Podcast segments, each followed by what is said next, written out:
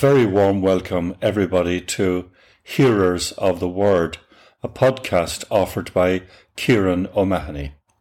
Today's reflection is on Matthew chapter 11, verses 25 to 30. Our Gospel reading today is both arresting and appealing. Who is not drawn by the words, Come to me, all you who labour and are overburdened, and I will give you rest. Who is not pulled up short by the claims of Jesus in the words, No one knows the Son except the Father, just as no one knows the Father except the Son, and those to whom the Son chooses to reveal him. Both paragraphs in today's Gospel can speak to us today. The first poetic, mysteriously alluring paragraph is best read in its historical context. The richly resonant words of Jesus are a surprise, coming on the lips of a Galilean preacher largely unknown in his day. The context is Jesus' failed ministry in Galilee, and in particular, his rejection by the religious experts of the day. These are the learned and the clever. It doesn't mean anyone smart in general, but in particular those whose fixed religious system makes them closed to the proclamation of Jesus. By contrast, the mere children are not, of course, literally children, but people who are open to the words of Jesus, who are not blocked by their own agenda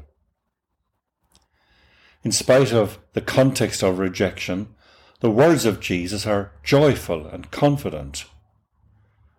Because these words are also found in the Gospel of Luke, it is extremely likely that we are hearing what Jesus actually said.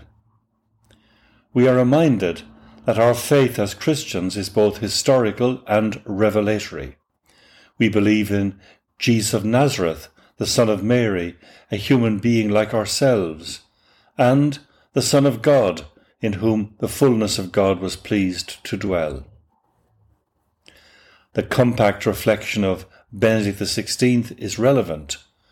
Being Christian is not the result of an ethical choice or a lofty idea, but the encounter with an event, a person, which gives life a new horizon and a decisive direction. That reflection takes us neatly to the second paragraph in today's Gospel. Unlike the first paragraph, the second paragraph is found only in Matthew's Gospel. Come to me, all you who labour and are overburdened, and I will give you rest. Shoulder my yoke and learn from me, for I am gentle and humble in heart, and you will find rest for your souls. Yes, my yoke is easy, and my burden light. Once more, it has a context, this time the context of Matthew's community or church towards the end of the first century. And the image of yoke can help us here. At the time, faithful Jews referred to the guidance of the Torah as a yoke, a harness to help plough a straight furrow, not in a field, but in life. In the Jewish tradition, it was not regarded as a burden, but as a gift. The believers in Matthew's came mostly from a Jewish background, but they had become convinced that there was a new level of guidance, a new yoke in the teaching and person of Jesus. The way they spoke about Jesus' guidance is notable. The invitation, Come to me, is an echo of the figure of wisdom in the Old Testament, often described as Lady Wisdom, who provides shelter, companionship, and nourishment. And the rest of which Jesus speaks is the Sabbath rest at the end of time, a place of everlasting light and never failing refreshment. The words of Pope Francis in his programmatic first letter, The Joy of the Gospel, are still relevant. I invite all Christians everywhere at this very moment to a renewed personal encounter with Jesus Christ, or at least an openness to letting Him encounter them. I ask all of you to do this unfailingly each day. No one should think that this invitation is not meant for him or her, since no one is excluded from the joy brought by the Lord. So today's gospel is both attractive and arresting and relevant. We are left with a good question.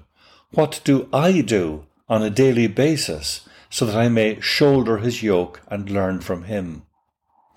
Usually, it involves a combination of three things practical living of gospel values, time, inverted commas, wasted in prayer, and time spent reading the Gospels to become familiar again for the first time with the person and teaching of Jesus.